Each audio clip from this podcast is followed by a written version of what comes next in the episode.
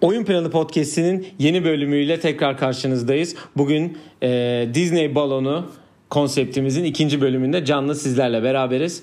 Et Oyun Planı Pod Twitter, Instagram, Facebook, YouTube'dan bizleri takip edebilirsiniz. Evet, e, NBA e, official olarak başladı. E, çarşamba akşamı oynanan maçlarla geçtiğimiz bölümde de bahsettik. Disney sezonumuz bizim açımızdan da Disney balonu başladı. Ee, neler nasıl başladı senin için? Neler söylemek istersin Can bu konu hakkında? Yani Perşembe akşam aslında biraz roman roman gibi bir başlangıç oldu diyebilirim. Çünkü zaten şimdi daha da derine gireceğiz maçlarda. Rudy Gobert'in sona erdirdiği sezonda yeni sezonun yani sezon devamının ilk basketini Rudy Gobert'in atması değişik ve hani böyle kitaplarda yazılacak hatta filmi çevirecek bir konu gibi başladı diyebilirim. Hakikaten öyle oldu yani. Hani film çekseler Gober'in basketiyle e, Gober'in koronasıyla başlayıp Gober'in basketiyle başladı tekrar diye şey Aynen yapabilirler. Öyle. Evet e, geçen bölümde de bahsettik zaten bizim e, sezon boyunca yapacağımız Disney balonu konseptinin bu ikinci bölümü. E, maçları konuşup önemli e, haberleri tabii ki sizlerle paylaşacağız. E, bu hafta e, haber olarak tek pek tek bir şey vereceğim. Bu arada e, günlük skorları Oyun Planı Pod Twitter ve Instagram hesaplarımızdan takip edebilirsiniz aynı zamanda. Ee, ben şeyi sormak istiyorum sana. Ee, senle daha önceki bölümde bahsettik hani bir e, protesto olacak mı? Oyuncular bir protestoda bulunacak mı diye. Zaten bütün takımlar hani Black Lives Matter e, siyah tişörtleriyle sahneye e, sahneye de vardı. E, sahaya çıkıyorlar. Ve e, hepsi de e, ulusal marşta birbirlerine kenetlenip diz çöküyorlar. Bu diz çökmede e, geçtiğimiz yıllarda NFL oyuncusu Colin Kaepernick'in başlattığı bir protestoydu. E, yine polislere polislerin e, şiddetinden e, yana yapılan protesto pardon protestoya karşı diyeyim bir protesto yapılıyor. Evet nasıl bir cümle olduğunu sen de anladın ama evet. inşallah dinleyicilerimiz de anlamıştır. Ee, ve bu arada e, bütün oyuncular da bunu yapıyor. Ama dün Orlando Brooklyn maçından önce Jonathan Isaac e, bunu ne tişörtü giyerek ne de diz çökerek yapmadı. Kimi bakımdan e, bir sürü e, eleştiriye tutuldu. Eleştiri yağmuruna. Kim zaman da bir takımda tarafta ha, hak verdi. Açıklaması şöyle oldu. İlla bir şeyi protesto edip şey yapmak için böyle bir şey yapmaya gerek yok tarzı bir açıklaması var aslında. Ee, senin baya bir hassas olduğunda bir konu ve herkesin de genel olarak hassas olduğu bir konu ayrıca bu. Neler söylemek istiyorsun bu konu hakkında? Ee, daha önce yani bu, bugün Myers Leonard da diz çökmedi ama sadece tişörtü vardı üstünde. Onun da abisinin iki tur Afganistan'da e, askerlik yaptığından dolayı böyle bir şey yaptığını yapmadığını söylemiş. Kendisi açıklamış zaten. Sen neler söyleyeceksin Jonathan Isaac ile ilgili? Sonra ben de bu konuya yorumumu yapayım zaten. Yani senin de dediğin gibi bu bir protesto ve Amerika'da hani kendi hani kitaplarında yazdığı gibi herkesin kendini istediği şekilde hani ifade etme hani özgürlüğü ifade olmalı. Etme özgürlüğü var. Zaten Kaepernick de bunu yaptığı için bayağı eleştiri toplamıştı. Yaklaşık 4 sene önce olması lazım bunun ki anca 4 sene sonra insanlar belki biraz gerçeği görebiliyor. Kaepernick'in ne anlama geldiğini diyebilirim. Ama Jonathan Isaac'te şöyle bir şey var. Kendisi çok e, yani çok dini bir ya yani dinsel mi dini biri mi deniyor? Tam dini diyebiliriz. Yani Hristiyanlık konusunda işte İsa'ya kendini çok yakın hisseden biri ve ilk açıklamalar işte kendini çok İsa'ya çok yakın hissettiğinden dolayı işte ben bir tek İsa'ya diz çökerim tarzı bir konuydu. Hı hı. Sonra e, Taylor Rooks yap, soruları sordu Bleacher Report'tan niye yapmadığına dair hani sen de siyahi bir oyuncusun ve hani bu siyahileri ilgilendiren bir konu. Bu konu hakkında ne düşünüyorsun diye sorduklarında böyle çok hani aslında cevap vermedi. Böyle de, sorunun etrafına biraz dolaşarak hani biraz dine bağladı bu konuyu. Yani ee, İncil'de böyle bir şey yazmıyor işte. İncil'de protesto ederken işte diz çökün tarzı şeyler yazmıyor. Yani kendini çok açıklamadan biraz geçiştirdi. Taylor Rooks bir daha üstüne gidince bu sefer de hani ben buna inanmıyor değilim ama protesto yapılacaksa diz çökmek ve tişört giymekle olmuyor dedi. Ki senin dediğin gibi Mars Leonard hani ben bütün takım arkadaşlarımla konuştum Miami'dekilerle. Hatta e, Portland'daki eski takım arkadaşlarımla da konuştum ve onları dedim hani benim abim böyle böyle benim birçok arkadaşım var hani bu bayrak için kan döken hatta hayatını yitiren. O yüzden ben böyle bir saygısızlık yapmak istemiyorum. İnşallah anlarsınız tarzı. Hani zaten insanlar kötü hissetmek zorunda değil diz çökmediğinden dolayı ama bir birlik göstergesi sonuçta. Ki zaten bu birlik göstergesinde en mantıklısını bilmiyorum sen gördün mü? Matisse Taibul bu hani hep Disney vlogları koyuyor. O da bugün koyduğu vlogda Furkan'ın e, bu konu hakkında birkaç açıklaması vardı. Bilmiyorum Sixes Turkey hesabı da paylaşmış Twitter'da gördün mü sen? Çok böyle nasıl diyeyim çok olgun bir şekilde konuşmuş. Yani ben çok kendisine buradan sevgilerimi ve gurur duyduğumu söylemek istiyorum. Yani o ya çok güzel açıklamış bu işin nasıl bir hani durum olduğunu aslında. Aynen hı hı. ki zaten hani bizim ülkemizde İstiklal Marşı onun da dediği gibi hani daha kutsal bir şey olduğu için hani hazır olduğu durulması ve o da zaten çok güzel anlatıyor. Hani siz hareket ediyorsunuz da biz de öyle bir şey yapınca saygısızlık oluyor tarzı. Hani o anlatıyor bazı oyunculardaki dün Dallas'ın ben formalarını çok beğendim. Hani Doncic'in arkasında kendi yapıyor. dilinde, Porzingis'in arkasında kendi dilinde, Kleber'in arkasında da kendi dilinde vardı ve onlar da hani equality'yi tek mesaj olarak seçmişler ve equality hangi dilde ne karşına geliyorsa öyle yapmışlar. Hani herkes kendi e, fikrine sadık ve hani herkes kendi fikrini belirtebilir. Amerika olduğu için hani başka ülkelerde çok göremediğimiz şeyler olabilir ama yani hani ben Jonathan, Jonathan Isaac'e aslında çok fazla böyle diyebilirim. Üst, bir linç durumu olacağını düşünmüyorum. Sonuçta özgür bir şeydi ama destekli olabilir olmayabilir. Yani ben böyle düşünüyorum. Eee Öte yandan zaten o senin dediğin formalarda Bogdanovic'te de dün vardı. Sırpçası yazıyordu onda da. Yani bilmiyorum fark ettim mi bazılarının isimleri aşağıda yazıyor. Mesela Russell Westbrook'ta da upuzun bir yazı var arkasında. Hatta bununla ilgili çok güzel bir Danny Green mimi var. How many more diye. Ya onunki mesela. How many more bricks yani. How many more, yani kaç tane daha hani tuğla atacağın tarzı bir şey de vardı. Hani saygı gösteriyorum herkese. Hatta evet. Jimmy Butler da bugün isimsiz bir formayla çıktı. O da değişik bir protesto mesela. Aynen hani o bu zaten de bir post atmış. Bu arada aslında. da devam eden de şu an bir maç var. Diğeri de başlayacak. Ee, şu an Oklahoma 86 67 Utah karşısında önünde çok önemli bir galibiyet bu. Oklahoma adına. Zaten birazdan gelince oraya da konuşacağız. Ee, evet. yani protestolar eşliğinde de olsa yine de basketbol geri döndü. Çok özlemişiz onu söyleyebilirim. Yani gerçekten ilk gün maçları kıran kırana geçti. Dün akşam oynanan e, birazdan da konuşacağız. Memphis Portland maçı olsun. E, Houston Dallas maçı. Yani inanılmaz 2 3 yani 4 maç izledik öyle diyeyim sana. Ee, zaten eleştirilerden de şeylerden de yorumlardan da iyi bir sezon olduğunu herkes söylüyor. İyi oynayanlar var, kötüler var. E, hepsini konuşacağız. İstersen ilk gün maçlarıyla başlayalım. Utah Pelicans maçıyla başlayalım. E, biz şöyle bir şey yapmaya karar verdik e, Can'la beraber. Her maça bir nasıl diyeyim bir çıkarım yapacağız her maçtan. Ben daha fazla böyle gazeteci kimliğimi mi diyeyim acaba bilmiyorum ama gazete e, gazete başlığı tarzında bir şeyler bulmaya karar verdim. Sen daha fazla hani oyunsal yönden şey yönden e, yapalım dedik. Ve e, Utah Pelicans maçıyla başlayalım. Utah Pelicans'ı 106-104 ile geçti. E, benim gazete başlığım korona büyüktür gençlik aşısı oldu bu şeyde.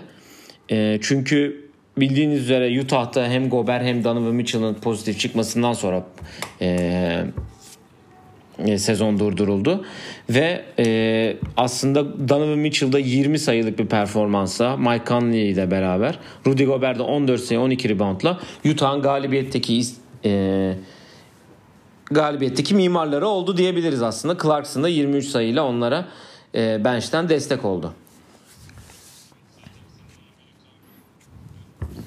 Evet zaten senin dediğin gibi Utah hani yani biz Gober'in maça başladığını hani maça Gober'in basketiyle başladı. Gober sonra da maç sonunda iki tane attığı faulle de maçı kazandırdı. Yani cidden tam filmlik bir senaryo diyebiliriz. Benim bu maçtan yaptığım çıkarım Alvin Gentry'nin e, Pelicans'ın son senesinde head coach'u olarak son senesini geçirdiği yönde. Biliyorum Zion karşısında Zion çok kullanamadılar. 4 kere 3 dakikalık kesitler halinde kullanma hakları vardı ki David Griffin bir açıklama yaptı geçen dedi ki işte biz biliyorum sizin çok haberiniz yoktu ama biz Zion'ı böyle kullanmaya karar verdik. Onu da geçtim. Hani biz niye bunu şimdi öğreniyoruz? Onu da hani ondan sonra bunu bize söylemeye gerek yok. Yani David Griffin'in hani Zion'ın da haberi yokmuş gibi bir ortam oluştu. Hani Zion ben oynamak istiyordum ve oynardım diye bir açıklaması var. Ee, ya benim bulduğum bir istatistik var. Maçın son 5 dakikaları 3 Pelicans 3 sayı öndeyken ya da 3 sayı gerideyken yani o 6 sayılık çevredeyken son 5 dakikalarında İnanılmaz 28 bir şey. maçın 23'ünü kaybetmiş New Orleans Pelicans. Yani bu bunu Zion'a bağlamak biraz zor diye düşünüyorum ben. Hani Zion varken de yokken de bu 28 maçın sadece 5'ini kazanabilmiş ki dün de gördük ki bütün maç penetre eden Brandon Ingram maç sonunda sadece işte orta mesafe pull-up'larıyla skor bulmaya çalıştı ki son oynanan sette de ben CC'ye Yani, diye boş e, pas vermediğini düşünüyorum. Holiday 20 Onu da sayı. söylemiş olayım. Brandon Ingram 23 sayı, Zion 15 dakikada 13 sayı, JJ Redick de 21 sayıyla e, eşlik etmişler ama tabii Lanzo'nun performansı Jackson Hayes'den gerekli desteği alamamaları kenardan. Yani Zion biraz daha fazla oynarsa kazanırlar mıydı bilmiyorum ama onlar için aslında kötü bir darbe oldu playoff yolunda. Özellikle Portland'ın da dün kazanması Hatta San Antonio'nun dahi kazanması altta onlar için kötü oldu. Utah'la ilgili şunu söyleyeceğim. Ee, ya ben Quinn Snyder takımı hani böyle daha toplu falan oynar diye düşünüyordum geçen bölümde. Orada Moody'den yararlanamadılar çok. 10 dakikada 0 sayı atmış ama onlar için en iyi olan şey bence Mike Conley'nin oyunun olduğunu düşünüyorum. Çünkü Mike Conley sezon içerisinde hani oldu mu olmadı mı bir türlü o eski Mike Conley'e yükselemedi diyorlar deniyordu. Ama bu maçta 20 sayıyla ve oynadığı oyunla da e, artı 12 hatta sahada bulunduğu zaman inanılmaz bir katkı vermiş. Yani Jordan Clarkson 25 23 sayı atmış. Eksi 15'te mesela. Orada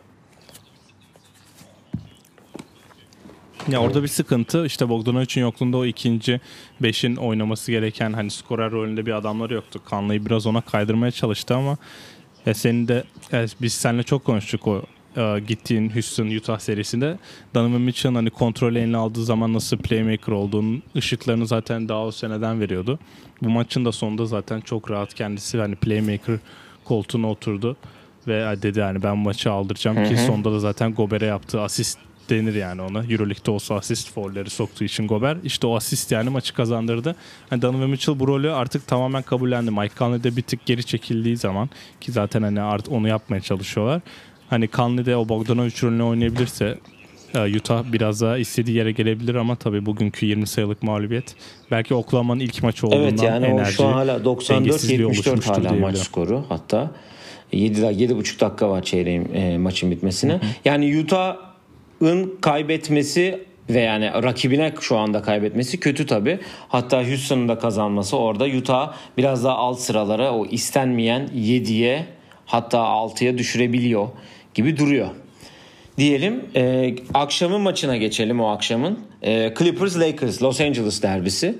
Burada da e, yani çok bu yani çok fanatik e, başlığı attım ben biraz. Kral ve arkadaşları Los Angeles bizim dedi. E, bunu da niye attığımı söyleyeyim. Ha, tam Foto- sayfa. Şöyle yarın dedim foto burada da maçının çünkü en- tam sayfa. e, bu maçla ilgili ben başlayayım istersen. E, Anthony Davis 34 sayıyla tabii ki galibiyette çok büyük bir rol oynadı. Onda gözlüğünden bir sakatlığı vardı. Oynayacak mı oynamayacak mı belli değildi. Ama Kareem Abdul-Jabbar modunu açarak gözlüğüyle de sahadaydı. E, LeBron 16 sayı 11 rebound 7 asistle oynadı. E, Kyle Kuzma ve Dion Waiters'ın bench'ten 16 ve 11'er sayıyla ki katkısı da onların galibiyetteki en büyük e, şeyi oldu. E, nasıl diyeyim? E, etkisi oldu. Bu arada Anthony Davis'in gözlüğü yokmuş. Ben herhalde biriyle kanıştırdım onu. E, LeBron'un Evet. kötü başladığı bir maç oldu bu. E, uzun süre zaten sayı üretmede zorlandı ama sondaki sayısı ve sondaki savunmasıyla maçın kazanılmasında 103-101 ile e, önemli bir galibiyet oynadı tabii Lakers olarak. Sen neler söylemek istersin Lakers cephesi hakkında? Ya ben ya çıkarım olarak ben maçtan cidden ne çıkaracağımı yani yani bulamadım bir şey çünkü sahanın en iyisi kesinlikle Anthony Davis ile Paul George diyebiliriz. Hani Kawhi Leonard başta foul problemine girdi. İkinci periyot bayağı yani Toronto Raptors'e yani sırf isolation ve orta mesafe üzerinden bayağı basket buldu. Hani Paul George şimdi ben hani bu maçtan sonra çok podcast dinledim. Özellikle Ringer'da Chris Vernon dedi hani şimdi AD ile LeBron karşılaştığında Paul George'la Kawhi var. Sonraki oyuncuları karşılaştırdılar ve dediler ki işte hani kime güveniyorsun? Hani playoff'ta Lakers'ın 3 ve 10. adamına mı güveneceksin? Clippers'ın 3 ve 10. adamına mı güveneceksin? Açık ara Clippers dediler. Benim şöyle bir düşüncem var. Biz daha Paul George'a güvenemiyoruz ki playoff'ta. Hani ben Paul George'u kesin çok iyi oynayacak yazamıyorum ki playoff'a 3 ve 10'da kesin Clippers'a güveneyim. Hani Lou Williams'ın playoff performansını karşılaştırırsan son, son dönemde belki Paul George'dan daha iyi bile gözükebilir ki yani Paul George'un ayak sakatlığından sonraki döneminden bahsediyorum. O yüzden hani dün biraz playoff ay, ilk gün bir playoff ortamı vardı. Paul George çok iyi performans sergiledi. Maçta özellikle o berabere yapan üçlü yani çok saçma bir üçlüktü. Orada Danny Green switch LeBron LeBron switchledi bir daha Danny Green yak- yakalayamadan üçlüyü gönderdi ki berabere oldu orada.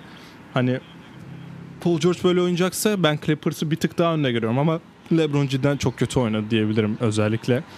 Hani ilk 3 periyot hiçbir şey yapmadı. Zaten bir ara Paul George'un 4, Lakers'ın 3 üçlük isabeti vardı ki Kuzma ile Dion Waiters olmasa 11 sayı farkı biraz daha açıp Clippers daha rahat bir, bir rahat bir galibiyet alabilirdi. Ama işte sonda LeBron bir penetreyle önce basket buldu sonra 1'e 5 oynadı diyebiliriz yani kaçırdı ve 5 kişi rebound yüzerken aradan girip attı. Anthony Davis de bir tık Hı-hı. kasmadı diyebilirim ben. Hani 30 kaç sayıdın? 34 sayı 34 sayı attı ki yani ilk periyotta 11 mi 9 mu ne foul atmıştı ki bu Of. maçta çok düdük çaldı. Gerçi Boston maçına geleceğiz daha da. Yani AD bir tık kassa 50 sayı atabilirdi çok rahat çünkü yani Joakim Noah tutmaya çalışıyor ve Noah yani zaten hareket etmeyi geç Noah orada Dört 6 faulle foul yapmak bitirmiş. için var ki hakemler de her şeyi çaldığı için Anthony Davis çok rahat 50 sayıya aynen 50 sayıya ulaşabilir ulaşabilirdi ama kendisi hani bir tık geri çekildi ki iki tane çok kritik üçlü var o da maçı getiren sahnelerden. LeBron hakkında çok minik bir şey söyleyeceğim. O da savunmada gösterdiği efor hani son zamanlarda özellikle bu Lakers'a geldiği ilk dönemde hani bir rotasyon kaçırıp Kuzma'yı ittiği bir pozisyon var şimdi herkesin önünde. Yoksa bu Cleveland'da oynadığı dönemde hani Durant karşısındayken Durant'e geçirmelerin böyle özel videoları yapıldı. Ama dün, ay pardon ilk gün çok konsantreydi. Özellikle e, onun tarafında onun dahil olmadığı e, setlerde işte başkalarının screenleştiği ya da kat yaptığı yerlerde switch konusunda çok üst seviyeydi. Hatta birkaç tane 2-3 tane de top çalması var bu konuda. Hani böyle konsantre olduğu zaman belki biraz daha efor sarf ediyor, belki biraz daha fazla yoruluyor ve hücumda biraz kesiliyor diyebiliriz ama o sonda yaptığı, gösterdiği savunma herhalde hani onu yaptığını ve Yani hala yapabileceğini göstermesi güzel bir son pozisyonda gösterdi. Çünkü onun genelde hani playoff'ta e, Zero Dark Thirty o dediği modunu açıp vites arttırmasını zaten biliyoruz. Yani geçen bölümde bu maçla alakalı e, dediğimiz hani Clippers'ın çok önemli iki eksiği var. İki tane altıncı adam altıncı adamı yok. Lou Williams'a Montreal Harrell. Yani ona rağmen bu kafa kafaya oynanması tabii ki Paul George'un burada 6 üçlüğü var. O- 30 sayıyla oynamış. E, Kawhi 28 sayıyla oynamış. Ondan sonra çift taneyi e, atan bir Reggie Jackson var 10 sayı. Bir de Patrick Beverly var 12 sayı. Yani o iki eksik yani bayağı 10 sayı 6 Ki rebound Reggie 4 Jackson çok kötüydü. oynamış. Yani e, şöyle bir şey diyeceğim. Eksiklerinden dolayı da olabilir. Ama burada da şöyle bir Doug Rivers'ın hatası olduğunu düşünüyorum. Bu sahada tutmadan hani Paul George'la Kava'yı aynı oynatamama hani aynı anda sahada tutma da çok nasıl diyeyim bir hatası olmuş. Oldu daha doğrusu. Yani o dakika Evet. şeyini biraz Evet, ayarlayabilse aslında bunları nasıl diyeyim normal bir sezon olsa normal sezonun sonlarına doğru bunu oturtup playoff'ta bundan bunun meyvesini çok rahat alabilirdi. Ama şimdi bu oraya işte lige ara verilmesidir bilmem nedir falan. Hani bu 8 maçta belki bunu biraz daha şey yapabilir. Çünkü onlardan her türlü batıda ikinci olacaklar. Yani batı liderliği artık Lakers'ın elinde zaten. Ki bu akşam da Toronto ile de oynayacaklar ama hani Clippers'ın Evet, evet. batıda ikinciliği garanti. Onun için e, biraz daha bu yönde ilerlemelerini ben düşünüyorum ki e, Lou Williams'a gelecek. Monster Harrell'den zaten hala haber yok bu arada. Ne olacağını da bilmiyoruz. Yani bakalım e, ikisinin evet, de yolu da, daha açık diğer batı takımlarına göre. Ama işte bu işin sonunda o altın kupayı istiyorlarsa e, iki takımın da değiştirmesi gereken bir sürü şey olduğuna ben inanıyorum. Evet ikinci güne geçelim o zaman. Ee, ikinci evet. günde şöyle yapalım. Ee, kısa kısa ya burada çok güzel 3 tane maç var açıkçası. Ee, konuşacağımız. Ben hemen e, konuşmayacağımız diğer 3 e, maçla ilgili bilgi vereyim. Senin pek senin o maçlarla ilgili söyleyeceğin herhangi bir şey olur mu bilmiyorum ama e, ben günlük maçı olan Orlando Brooklyn maçıyla başlayacağım. E, Avrupalı ev sahibi dedim bu maç için. E, çünkü Vucevic'in 22, Fournier'in de 24 sayısı Orlando'ya Brooklyn karşısında 128-118 bir galibiyet getirdi. Bu maçın şöyle bir önemi var. Ee, onu söyleyeyim. Önemi vardı daha doğrusu. Doğu'da e, 5'ten sonrasını yani 5, 6, 7, 8'i belirleyecek bir maç aslında. Hani Orlando mu 7 olacak Brooklyn yani kim Milwaukee ile kim Toronto ile oynayacak maçıydı aslında. Dediğim gibi Vucevic ve Fournier'in performansı. Diğer tarafta Joe Harris 14, Karis Lever 17, Jared Allen da 14 sayı atmış ki burada da Luvavu Cabaro'nun 24 sayısı var bench'ten gelerek. Senin söyleyecek ama burada da Jamal Crawford oynamamış mesela. Enteresan. Evet, e, conditioning diye ona bir belirttiler yani maçtan önce oynamayacağını da. Hani Nets başta biraz hani Lavert'le birlikte hani biraz kontrol etmeye çalıştı maçı ama Hı-hı. yani biliyoruz çok galibiyet umutları yok diye düşünüyorum ben bu kalan 7 maçta. Orlando'da işte yedinciliğe çıkarak herhalde Bucks'a 4 maçta elenmez, elenmek yerine Toronto'ya 5 evet, maçta e, elenmeyi tercih eder Diğer maçımıza geçelim. E, Phoenix Washington'la oynadı. E, bu maçın da başlığı biz tatile geldik roller coaster'lar nerede? E, çünkü yani Washington niye geldi? Phoenix niye geldi? Hiçbir iki tane iddiası olmayan e, takım. Phoenix 125-112 ile geçti. Burada Devin Booker'ın 27, DeAndre Ayton'un 24 sayı 12 reboundluk performansı. Biraz geç kaldılar ikisi ama e, Rubio'nun 15 sayısı, Dario Saric'in de 16 sayısı e, Phoenix açısından galibiyette önemli rol oynadı. Washington'da da Rui Hachimura 21 sayı, Troy Brown Jr. da 15 sayı, Jerome Robinson'da da 20 sayıyla onlara eşlik etti. Tabi Bradley Beal yok. Gelmedi de. Hani ikisinin de en başında da söyledim. Hiçbir e, nasıl diyeyim e, iddiası olmayan iki takım aslında. Dediğim gibi onlar niye geldiler? Onlar belki roller coaster'a binmek için gelmiş olabilirler. Diyelim. E, diğer üçüncü bu arada üçüncü maça geçelim. Sacramento San Antonio ile eş e, karşılaştı. Bu maçın başlığını da benim hala umudum var yaptım. Çünkü San Antonio 129-120 ile Sacramento'yu geçip Sacramento'yu bir bakıma dışarı itti diyebiliriz. DeRozan'ın 27 sayı 10 asistlik performansı. E, Popovic'in evet. has ama has oğlu. Hiçbir zaman yanından ayırmadığı Derek White'in 26 sayı 5 asisti. Lonnie Walker'ın 16 sayısı ve Rudy Gay'in de 19 sayısıyla e, galibiyette önemli pay sahibi oldu. Sacramento'da Darren Fox'ın 39 sayısı, Bogdanovic'in 24 sayısı, Bielisa'nın da 12 sayısı galibiyette, ay mağlubiyete engel olamadı. Tabi Marvin Bagley'nin olmaması, Jabari Parker da oynamamış hatta. Harry Giles 4 dakika oynamış sadece. Ona şaşırdım ben biraz. Asıl şaşırdım Buddy Hield'ın 19 dakikada 13'te 2, 8'de 1 e, üçlük is, e, isabetiyle 6 sayıda kalmış olması. Yani demin de söyledim. Onlar için aslında başlamadan bitti Sacramento. Çünkü e, 3 maç geri, 3,5 maç gerisinde artık Memphis'in. Sonraki 8 maçta ne olur? Onu da bilmiyoruz açıkçası diyelim. Ve Evet, bu arada ben sana bir soru soracağım bu maçla ilgili. Ee, şimdi çok görmediğimiz bir olay olduğu için ben de dikkat ederken maça bakarken Demar DeRozan'ın 10 asist yaptığını gördüm. Ee, senden bir tahmin alacağım. Ee, Basketball Reference bu arada e, paralı olduğu için şu an çok doğru olduğundan emin değilim bu istatistikten ama yine de bir, birkaç şey gösteriyorlar. E, Demar DeRozan kariyerinde dur regular season'dan da değiştireyim. Bütün oynadığı her Sıfır. maçta kaç maçta 10 asist yapmıştır sence? Bütün ilk güne sezona e, lige girdiği yani ilk günden bugün itibaren hiçbir maçta 10 asist yapmamıştır diyorsun. Vay be. Ya 13. maçmış bu en bu Bubble'da yaptığı ki Bubble demişken evet. De'Aaron Fox da kariyer rekoruna Bubble'da ulaştı. Evet o yeni saç stili işe yaramış Buradan yeni saç hızını. Hızını arttırmış. Ee, yani evet. onlar da San Antonio'da Memphis'in evet. 3 ama 9. Portland'ın da yarım maç gerisinde diyelim ve dün akşamın aslında en ama bence en çekişmeli aslında o maç oluyor diye düşünüyorum ben. Portland Memphis maçına gelelim. Portland uzatmada Memphis'i uzun süre önde götürdüğü maçı aslında Portland'ın uzun süre önde götürdüğü maç. Memphis çok iyi bir geri dönüş yaptı.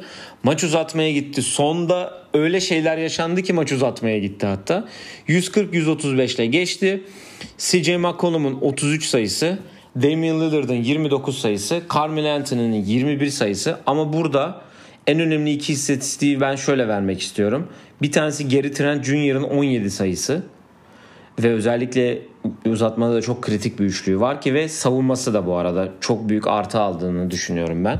Bir ara Camorant'i çünkü gerçekten savundu ki Damian Lillard'ın savunma yapmadığı bir ortamda Gary Trent'e ihtiyaç olduğunu düşünüyorum. Ama bence gecenin en önemli istatistiği e, bir sene önce ayağını çok feci şekilde kıran ve bu Bubble'da sezona başlayan Yusuf Nurk için 18 sayı, 9 rebound, 5 asist ve 6 blokluk bir performansı var. Portland e, hakkında sen bir şey söylemeden hemen Memphis'i vereyim. Jaren Jackson'ın 33 sayı, 15 tane üçlük denemiş Jaren Jackson Jr. 6'sı isabet sadece. Jamorant 22 evet. sayı, 11 asist. E, Brandon Clark 21 sayı, John, Jonas Valanciunas 16, Dylan Brooks 15. Yani öyle bir şey ki e, uzatma periyodu 11-0'la başladı. Zaten de 16-11 ile bitti. E, sen maçla ilgili ne? Ha, bu arada benim bu maçla ilgili söylediğim şey Bubble Melo. Çünkü inanılmaz bir yani sonda maçın evet, zaten ona herkes Memphis yapmış. önde Portland önde başladı. Memphis yakaladı. Memphis öne geçti. Dedi ki Memphis herhalde alacak. Sonda Carmelo'nun inanılmaz iki kritik üçlüğü. Orada CJ McCollum'un da çok ekstra iki pası var ki gerçekten çok önemliydi. Hatta son top da Carmelo'ya geldi. Kaçırdı. Dönen top reboundda tam Jamorant'in istediği topu aldı aslında. O tam sağ alıp götürüp atsa bitecek. Ayağa kaydı yere düştü. Uzatmaya gidildi. Uzatmadı da zaten 11-0. 3 tane üçlükle başladılar arka arkaya ve e, Portland hakikaten hayat öpücüğü de bir galibiyet aldı. Ya bu arada hani Carmelo böyle e, direkt Carmelo'nun klasik hani kariyer özetini izledik. Hani iki üçlü soktu. Hani üçüncü girse muhteşem bir şey olacak. Ama işte o üçüncü girmedi. Maç uzatmaya gitti ki yani çok kritik üçlük soktu iki tane. Sen dediğin gibi yani bu rolü oynadığı zaman işte bir takımın en iyi dördüncü skoreri, üçüncü, beşinci, altıncı skoreri olduğu zaman kendisi de çok rahat oynuyor. İşte biliyor ki ben bu top geldiğinde benim tek görevim top potaya atmak. E, olimpiyatlarda da öyle yapıp 13'lük sokmuştu bir maçta. Hani onun dışında yani ilk maç olduğu için iki takımın da bir sallantılı basketbolu vardı. Özellikle Blazers bir tık hani vitesi arttırdıktan sonra da öne geçtikten sonra biraz rahatladılar ki maç kafa kafaya geldi burada. Hani Grizzlies aslında bence biraz daha nasıl diyeyim daha böyle aceleci biz bu maçı kazanmalıyız isteğiyle oynuyordu ki birkaç hatadan belliydi ki Grizzlies'de senin dediğin gibi hani Jaren Jackson attığı 15 üçlük denemesi işte Dylan Brooks da değişik şut tercihi olan bir arkadaş. Hani biraz daha kontrollü oynasalar belki oyunu kontrol edebilirlerdi tempo açısından. Ama işte yani CJ McCollum'a ben ayrı parantez açacağım burada. Lillard'ın zaten MVP adayı olduğunu hep konuşuyoruz ama çok farklı gelmiş. Eric McCollum Twitter'a. İşte 3 ay basketbol oynamamışsın. E, işte 3 ay basketbol oynamamışsın. Taraftar var, taraftar yok. İşte lise salondasın, NBA arasındasın. Hiçbir yerde fark etmiyor. Bu çocuk basketi buluyor diye. Yani orta mesafe olmasına rağmen işte 5 crossover üstü step back atıyor. Hani her şeyi yapıyor ama bir türlü basketi buluyor McCollum ki. Yani biz bunu çok gördük. Özellikle yani Portland belki insanların çok izlemediği takımlar arasında. NBA medyasının çok hani arkada bıraktığı takımların arasında ama McCollum yani çok büyük bir oyuncu oldu. Hatta olmaya da devam ediyor ve takımı da sırtlamaya başladı Lillard'ın yanındaki Lillard biliyorsun e, geçen sene yanlış hatırlamıyorum. Geçen sene evet. E, bu takım Batı finali oynarken Evet Batı finali oynarken sakatlığından dolayı çok performans gösteremedi ama CJ özellikle Aynen Denver öyle. serisinde Yani, bu takımı taşıdı diyebiliriz Ee, yani. 21'de 14 saha içiyle yani çok akıllı bir basketbol oynadı diyebilirim CJ için. O ekstrayı yapması şeyi Nurkic ile ilgili bir şey söylemek ister misin? O dediğim gibi çok uzun bir sakatlıktan gelip kariyer rekoru olan Ya 6 Nurkic- bloğu 6 blokluk bir performansı var. Yani şimdi Nurkic zaten o takıma çok alışık olduğu için herkes ne vereceğini biliyor. Biz bu yaklaşık karantinanın ikinci bölümünde falan böyle değişik istatistikleri konuşurken sanırım Nurkic'ten de bahsetmiştik.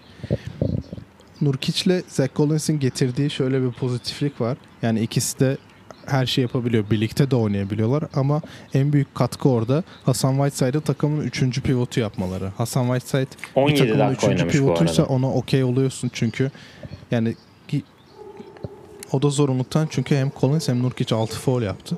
Hani Hasan Whiteside senin üçüncü pivotunsa ona okeysin. Çünkü ne yapacağını biliyorsun ve hani öyle Hı hı. bir beklentin yok. Nasıl Lakers'ta Dwight Howard'ın rolü belli. Onu yaptığı zaman da çok çok iyi işler çıkarıyor. Hani Whiteside'da da öyle bir rol tanımı verdiğinde o da istenileni yapıyor ki hani potu altında korkutması yeter genelde. Ben Memphis hakkında da bir şey diyeyim. Hani Memphis cidden hani bu olay Pelicans playoff'a kalsın diye yapıldı diye bayağı söylendiler. Kimse bizi işte favori görmüyor falan ama yani bu maçı kazanmaları gerekiyordu bence. Şu an bence Portland'la o bubble ne deniyordu? Mega Bowl diyor birkaç kişi. O Mega Bowl maçını yapacakları bence garanti. Ama işte orada göreceğiz hani bu maçı verdiniz. Hani 7 maç var önümüzde ama yani buraya çıkıp madem bu kendinizi bu kadar hani underdog görüyorsunuz çıkıp bu maçı kazanmaları gerekiyordu ve hani bence bu maçın uzatmaya kalması da bir mucize.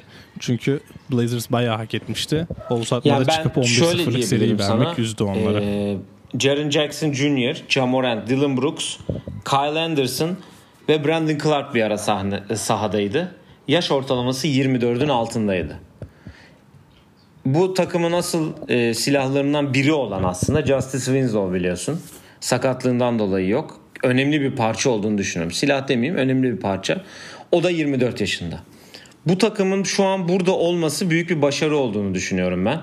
Altına bakıp Portland'ı alması, San Antonio'yu alması ve Pelicans'ı alması özellikle. O şişirilen Pelicans'ı altına da alması bence bir başarı. Böyle kendilerini underdog görmeleri falan değil. O kendilerinin başarılı görmeleri gerekiyor. Ve bence hak ettiklerini NBA medyasından alamıyorlar. Ha, ama sene sonu sene sonu ben e, Jamorant'ın Ya, o Rookie of the Year'ı alacağını zaten geçen sefer de konuşmuştuk. Öyle de olacaktır. Ama gençler e, ve çok şey öğrenecekler. Buraya sen bir tane yıldız getirdiğin zaman bu takım çok farklı bir rolde olabilir. Bu takım 5 sene sonra aynı kalırsa çok da farklı yerlerde olabilir yani. Ama Memphis'e işte Yıldız Free Agent en son ne zaman geldi? İşte gelmediği için yani drafttan iki tane yani en iyi çaylak beşinde iki tane oyuncuları otomatik giriyor bu sene. Böyle hamlelerle takımı geliştirip daha da öne çıkıyorlar. Ama işte seneye işte Portland'ın ve Pelicans'ın sakatlıkları geçerse yani kendilerini playoff'ta görmeme ihtimalleri var. Yani ona da geleceğiz ki seneye Batı'da yer alan 15 takımında playoff'u Wild Wild playoff West'e dönüyoruz. var yani. O da inanılmaz Evet. bir şey olacak. Ee, sondan bir önceki maçımıza geçelim. Celtics Bucks. Mi- Milwaukee hızlı başladığı e, maçı yine kafa kafaya geldi ki 119-112 ile geçti. Ee, Yannis tabii ki yine 32 dakikada 36 sayı 15 rebound 7 asistlik bir performansı var. Chris Middleton 18 sayı 8 asistle eşlik etti. Brook Lopez 14 sayıyla oynadı. Eric Bledsoe'nun yokluğunda Dante DiVincenzo ilk 5 başlayıp 10 sayıyla oynadı. Ee, şu şeye bakıyorum. Ersan 13 dakikada 7 sayı atmış bu arada. Onu da söyleyeyim. Boston'da e, Jalen Brown'un 22 sayısı, Kemba Walker 16, Marcus Smart 23, e, Gordon Hayward 17, Brad Wanamaker 14. Şimdi çok eleştirildim. Çok laf söylendi. Bir konu hakkında konuşmamama hak, e, özelinde. E, çeşitli WhatsApp gruplarında. E, ben gazete başlığımı Tatum yoksa sorun var olarak de atmak istiyorum. Boston kısmı için. Çünkü 18'de 2 saha içi 4'te 0 üçlükle 5 sayı 7 rebound 3 asistle oynadı. E, 32 dakikada. Yani Tatum'un bu takımda oynaması gerekiyor. Eğer e, kendilerine bir tık yukarıda görebilmeleri için. Olmazsa değil Milwaukee'yi e, geçmeyi Toronto'nun bile yanına yaklaşamazlar diye düşünüyorum. Yani sen ne düşünüyorsun? Yani Milwaukee özelinde söylemek istediğin herhangi bir şey var mı? Çünkü bildiğimiz Milwaukee, Eric Bledsoe ve Pat Connaughton yok. Marvin Williams da oynamamış dün.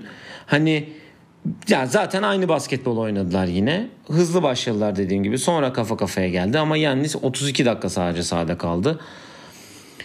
Yani Boston'ın su, sorunu daha fazla açıkçası. Ya Milwaukee'de ya Milwaukee aslında aynen sen dediğin gibi bıraktığımız yerden devam ettiler. Hani Yanis'in zaten biliyorsun böyle performans göstereceğini, her zaman %120 ile oynayacağını. İşte onun oynamadığı dakikalarda biraz Middleton'a yüklendiler ki Middleton da Celtics'e karşı aslında iyi oynayan bir oyuncu. Başlarda çok iyi başlayıp sonra bir tık yavaşladı. Bledsoe ile Connington'un olmaması sadece hani rotasyondaki süreleri biraz dağıttı. İşte Sterling Brown'un sağda kalması, işte başka oyuncuların fazla top kullanması. Onun dışında Milwaukee hakkında diyeceğim tek şey o sonunda Yanis hakkında konuşan iki tane foul düdüğü var. Ben onların ikisinde doğru çevrildiğini düşünüyorum çünkü bir tanesine Tyson e, kasığına vurdu diye oyun duruyor orada. Foul çalmadı ama durdu oyun. Hani sakatlıktan durduğu için. Orada bir yani öyle bir temas yok. İkincide de Marcus Smart'ın aldırdığı bir hücum faulü değiştirip basket foul yaptılar ki orada da Tatum'un çok büyük hatası var. Demişken bu benim NBA ya da herhangi basketbolda en sevmediğim olaylardan biri.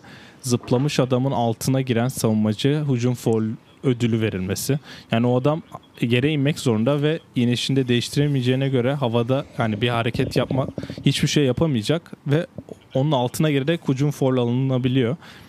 Ha ben de vaktinde çok hücum foul aldırdım ama bu hücum foul ben çok saçma buluyorum. NBA'de buna biraz dikkat Hı-hı. ediyorlar ki Marcus Smart da biraz yandan da aldı teması. Celtics'e gelince şimdi e, dün ben Tatum'u izlerken benim gittiğim bir maç aklıma geldi. Onda da Boston Celtics Dallas maçına gitmiştim. 11 Kasım'da gitmişim maça. O maçta da Doncic'i izlemeye git, gitmiştim. Onda e, Jason Tatum 18'de bir saha içi isabetiyle 5 sayı Sana atmış. Celtics Şimdi maçlarını maç izlemeyi yasaklıyoruz ki, o zaman. Jason Tatum'un ya Tatum için şöyle bir şey diyeceğim. Ee, bu All-Star olduktan sonra işte gösterdiği performans ve nasıl bir nasıl bir karar alıcı olarak hani playmaker olarak takımın nasıl lideri olduğunu gördük. Dün sanki onların hiçbiri olmamış Space gibi, oyuncu hiç evrilmemiş gibi bir performans gibi göster diyebilirim. Ya aynen öyle. Onda geçtim. Hani karar olarak da yanlış şeyler yaptım. Mesela Brook Lopez oyunda yokken hani bas hani Milwaukee'nin çemberine biraz daha atak edebiliyorsun. Çünkü hani Brook Lopez çember savunucusu olarak sayı istatistiksel olarak ligin tepelerinde ve hani pick and roll savunmalarında Brook Lopez bilerek arkada bekliyor ve seni ya orta mesafe atmaya ya da 3 pull-up üçlük atmaya zorluyor. Şimdi Tatum zaten bunları attığı için böyle bir süperstar seviyesine ulaşabileceğini gördük biz. Onları atmayıp Brook Lopez'in üstüne gitmeye devam etti. Üç kere mi? iki, iki ya da üç kere blok yedi. İkisini net hatırlıyorum da hani sonra bunun üstünde ısrar edip birkaç tane top kaybı var. O Yanis'in pozisyonunda hani Harden'a gelince de konuşacağız da Yanis'in içine girmene gerek yok. Zaten kaldırıp üçlük atmayacak. O orada topa bir saldırdı ve takımına 3 sayı yedirtti diyebilirim. Yani Yanis onu crossover'la geçti ve zaten 5'e 4 kalında Yanis te yani bu arada boyalı alana girdiğinde her şey smaç yapıyor. Var ki o biraz ortadan girip herkesin izlediği. Hani ya mesela penetre ederken ya da topu potanın neresinde yakalarsa öyle bir şey oluyor ki. Hani mesela LeBron olsa bile, Anthony Davis olsa bile bak şimdi kontak geldiğinde biri çarptığında kaçıracak bir şeyin var hani böyle bir şey düşünebiliyorsun ama yani son direkt smaçlıyor. Hani öyle bir şey olduğunda da hani Yanis direkt ceza kesiyor ki kesti. Maçta öyle sona erdi. Ama Lopez'ler ya yani bence bir tık fark yarattı. Çünkü Boston hani Gordon Hayward ve Jalen Brown dışında kimse sahada çok bir şey varlık gösteremedi. Hani Marcus Smart yine hücumda arsız şut tercihleriyle biraz öne çıktı. Hani savunmada çok büyük performans ama hani yetenek olarak değil de bence fizik olarak zaten Milwaukee'ye kimse Yani Utah yani Utah Doğu'da. dedim pardon. Ee, Boston'ın üçüncülüğü şu an hafif böyle bir bir buçuk maç önünde Miami'nin. Miami de bugün e, bu arada kazandı onu da söyleyelim. Birazdan o maçlara hemen geleceğiz. Bu arada Oklahoma'da e, 110-94 ile e, Utah yendi. Clippers'ta 14-5 başlamış. E, Paul George 3'te 3 3, 3 sayılıkla hatta. Öyle diyeyim. Kaldı bıraktığı yerden devam ediyor diyelim. E, yani çok güzel söyledin Boston ve Milwaukee hakkında. Çünkü hani e, sonuçta ikisinin doğu finalinde karşılaşacağı, Toronto'nun da aralarında olduğu hatta çok fazla söyleniyor. E, Yannis ortaya tabii ki farkını koyuyor ama işte yanındaki kilit roller çok önemli. Boston'ın aslında herkesin iyi oynuyor. Tatum da şu an bu maçta çok iyi oynasaydı yenerlerdi. Hani o da bir şey ama e, yani Tabii, bir an tabii, önce kesinlikle. kendisi, kendine gelmesini buradan e, dileklerimi iletiyorum. Ya bu arada sen Miami ile bir buçuk maç dedin araları. Miami ile salı günü oynuyorlar. Ancak şöyle bir şey var. Yarın Portland'la oynayıp salı günü Miami ile oynuyorlar. Ee, çok büyük avantajları Miami pazartesi akşamı Toronto ile oynuyor. Salı akşamı e, Celtics ile oynuyor. Yani öyle Ondan bir da maçlar var ki aslında Yani Miami öyle kan bir maçı evreye resmen. giriyor ki bu üç maç Yani şimdi bak Portland'ın da Evet. aynen şimdi Portland'ın Ya da işte fikstürü herkes felaket birbiriyle mesela. oynuyor. Lakers'la oynayacak, Houston'la oynayacak. Onunla bununla Doğu, Doğu'dakilerle oynayacak. Hani çok belirleyici maçlar var. İleride çok güzel maçlar var yani. Diyelim ve gecenin maçına geçelim. Aslında. Senin de e, isyan bayrağını çektiğin artık bir maça geçelim. Houston'ın Dallas e, maçına. Houston bu arada muazzam savunmalar yapılmış. Gerçekten inanılmaz yani. E, Houston e, Dallas'ı 153-149 ile geçmiş. Texas valisi Harden bunun da şeyi. Niye olduğunu soracaksanız e, ise e, James Harden 49 sayı 9 rebound 8 asistle oynamış. %70 saha içi isabetiyle oynamış. Ama başka bir istatistik daha var. Ondan hiç beklemediğim bir şey. Bir top kaybıyla oynamış. Ee, yanında Russell Westbrook 31 sayı 11 rebound 8 asist. Ee, Daniel House'un 20 sayısı. Ya şöyle diyeceğim. Houston'da oynayan 2, 4, 6, 8 kişi tabii 8 kişide e, sahada sadece 10 çift tane atmayan PJ Tucker var. 7 sayıda kalmış o da. Bench'ten gelen yine çift taneler var. Covington'ın bütün maç hiçbir şey yapmayıp sondaki o foul'ü tiplemeyip tipleyip sen de zaten birazdan bahsedersin o bayağı hoşuna gitmiş senin. Ee, 13 sayı 11 reboundluk performansı. Tabii Eric Gordon'ın 2 haftalık bir yokluğu var. O büyük etkilemiş. Ee, Houston'ı öyle diyeyim sana. Ee, Dallas'ta da Doncic'in yine bir triple double'ı var ki şaşırmadık. 28 sayı 13 rebound 10 asistle oynamış.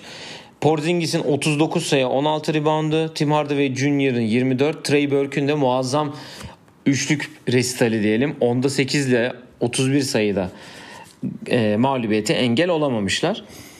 E, ben sana şunu soracağım. Şimdi tabii ki Harden'ın inanılmaz bir performansı var. Senin de sapık sapık bu herif diye bir mesajın var ki bana. İnanılmaz bir şey yani. Hani görünce sabah hakikaten Evet. kahkaha attım yani. Ee, yani biraz daha sanki Houston taşları yerine oturtmuş. Hani demin Clippers için dedim ya hani sezon sonuna doğru o taşlara oturtup böyle. Aslında Houston'da da bu pandemiye girmeden önce biraz hafif olacak galiba falan diye bakarken Harden'ın kötü performansı vardı. Westbrook'un iyi bir şey vardı ki pandemi döneminde de Harden'ın yanılmaz antrenmanlar yapıp çok zayıfladığını görmüştük. Çok formda gelmiş. Gerçekten hani daha yani yarı sahayı geçiyor, double team geliyor, boşu buluyor. Yani Westbrook bundan daha iyi bir rol bulamazdı diyebilirim sana. Harden özelinde, Harden'la beraber oynarken. Evet. Yani şimdi senin dediğin gibi Harden cidden çok hani ben sana o mesajı attığımda Harden ilk çeyrekte 23 sayı atmıştı. 6'da 6 sayı içi isabeti vardı. Ondan sonra ikinci periyotta top potaya attırmadılar. Bir şut daha kullandı. Yanlış hatırlamıyorsam 6 7'de 6 ile bitirdi ilk yarı şut olarak. Bunda nedeni orta saha geçer geçmez double team geliyordu. Başta şimdi Rockets onu biraz çözemedi. Hani böyle yana pas yapıp yani forvet tepeden geldi forvetteki adam pas verip be, yani 4'e 3 kalmaya çalıştılar. Olmadı. Sonra Russell Westbrook'u direkt böyle yalandan screen'e geliyor gibi yapıp Westbrook'un adamını da double team'e yollayıp Westbrook'un 4'e 3 oynamasında karar kıldılar ki bu bir tık işe yaradı özellikle Westbrook'un hani foul'ün orada topu alıp ya çembere gidiyordu ki çoğu zaman çembere gidiyordu ya da dışarıda top çevirerek üçlük buluyorlardı ki Takır'ı mesela şimdi sen 7 sayı deyince düşündüm böyle aklıma geliyor soktu bir ya da 2 üçlük olması lazım köşeden direkt.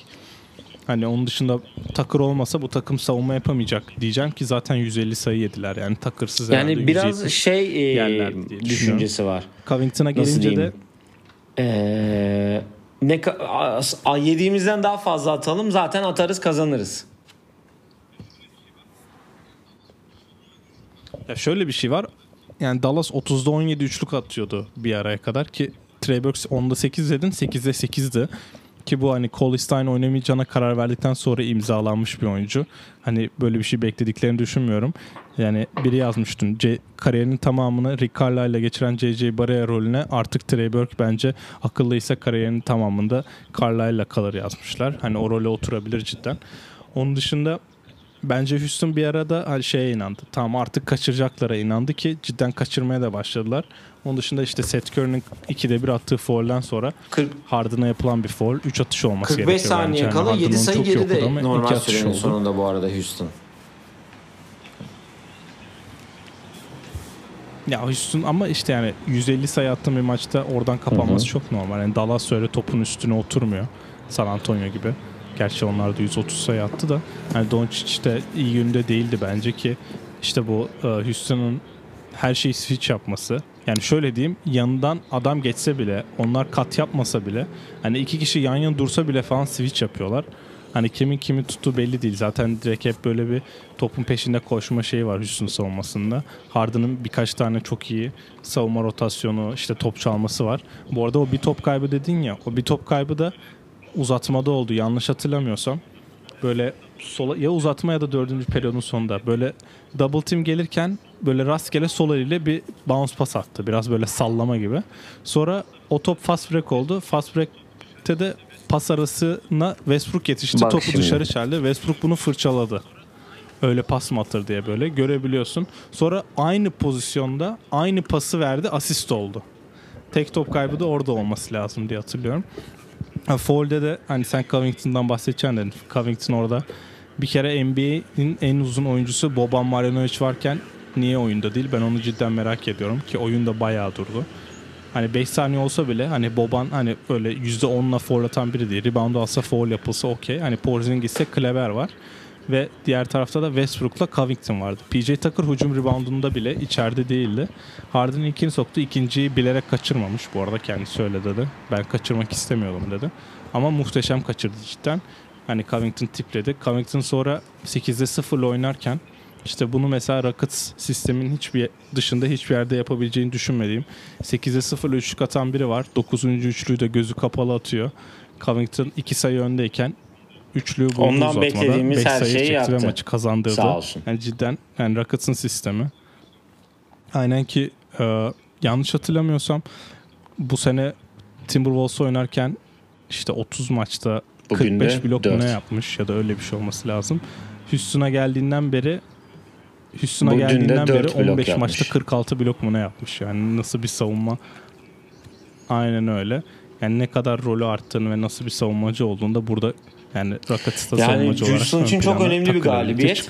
Çünkü şöyle bir durum var. 3, 4, 5, 6. Ara, arası bir buçuk maç. Bugün Okla- Oklahoma'da kazanınca tekrar taşlar değişti ki Utah kaybetti. Denver'da kaybetti üstüne. Yani hem Utah'ın hem Denver'ın kaybettiği bir günde e, yani inanılmaz bir şey. Yani hani yarın evet hiç iyi değiller. Nuggets'ın görüntüsü de kötü bu arada. Mesela hani Utah bir yarın tık da daha iyi Houston Milwaukee ile görüntüsünü ben oynayacak. çok beğenmedim. Öyle de bir durum var. Hani zor bir fikstür var herkesin önünde. Demin de konuştuk. Hani çok kafa kafaya gidecek. Yani 3 4 5 6 arası kan gövdeyi götürecek diyelim. Ee, İnşallah yani herkes çok istiyor. Ben de hani NBA için baya hani eğlence olur ama ben Oklahoma Houston eşleşmesi belki bundan önceki bölümlerde istemişimdir de ben artık istemiyorum. O takımların birinin hani birbirlerini ilk turda Yani elemelerini çünkü ikisi de ters gelecek iki takım. ben sevinirim. Herkese. Evet. Yani ikisi de daha değişik basketbol oynadığı için hani birbirlerine ters gelmesinler de İnşallah başkalarına diyelim. gelsinler. Öyle daha Ee, yani şu anda oynanan e, bu arada Philadelphia e, Indiana maçı da başlıyor şu anda. Onu da söyleyeyim. Evet Malcolm Brogdon boyun sakatlığından oynamıyormuş. Philadelphia'nın 8'de Ben olacağını 8 pek yolculuğu bu zannetmiyorum. akşam başlıyor. Ee, bu arada Cli- Clippers'a 24-13 önde.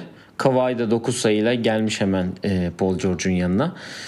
Ee, ya bu maçları zaten e, pazartesi tekrar üzerinden geçeriz diye düşünüyorum. Ee, küçük bir Women NBA turu yapayım hemen ben. Orada Evet. zaten en önemli haber Sabrina Ionescu dün e, Atlanta'ya kaybettikleri maçta bir bilek sakatlığı geçirdi. Bugün gelen e, X-ray'inde de e, üçüncü dereceden bir e, bağlarında kopuk varmış ayak bileğinde ve bir ay oynamayacakmış. Women NBA'in reytingleri için kötü bir haber. Yani öyle bir şey ki herkes çok ortada. Herkes birbirini yeniyor. O nasıl onu yenebilir, denemez derken bir anda işler değişiyor. Sen o gün Sky hani Sparks'ı çok iyi gördüm dedin. Sonraki gün gitti Sky Sparks'ı yendi. Üstüne e, Sky geçen gün çok saçma bir mağlubiyet aldı. Yani çok enteresan şeyler oluyor yani Women NBA'de ama orada da en iyi en hazır takım herhalde geçen senenin de şampiyonu Evet. Washington Mystics gibi gözüküyor. Evet var mı eklemek istediğin herhangi bir şey? Çünkü hızlanıyoruz. Ee, Evet, evet. Önümüzdeki yayınımız bayağı e, kalabalık olacak. Çünkü çok güzel maçlar var. Ülkemizden de maçları da rahatça izleyebiliyorsunuz. Televizyonda da verebi e, her kanal neredeyse gösteriyor maçları. Var mı eklemek istediğin herhangi bir şey? Yok zaten biz hafta sonu hani hafta sonu maçlarını pazartesi bölümünde, hafta içi maçlarını cuma bölümünde konuşmaya devam edeceğiz. Belki çok detay verdik şimdi başlarda ama da bundan sonra daha genel belki hani haftanın yıldızı tarzı belki birkaç ödül tarzı bir şeyler de seçip e, daha et oyun planı pod Twitter. Instagram, e, Facebook ve YouTube kanalımızdan bizleri takip edebilirsiniz. Sorularınız varsa yollayabilirsiniz. E, görüşmek üzere tekrar diyelim. Hoşçakalın.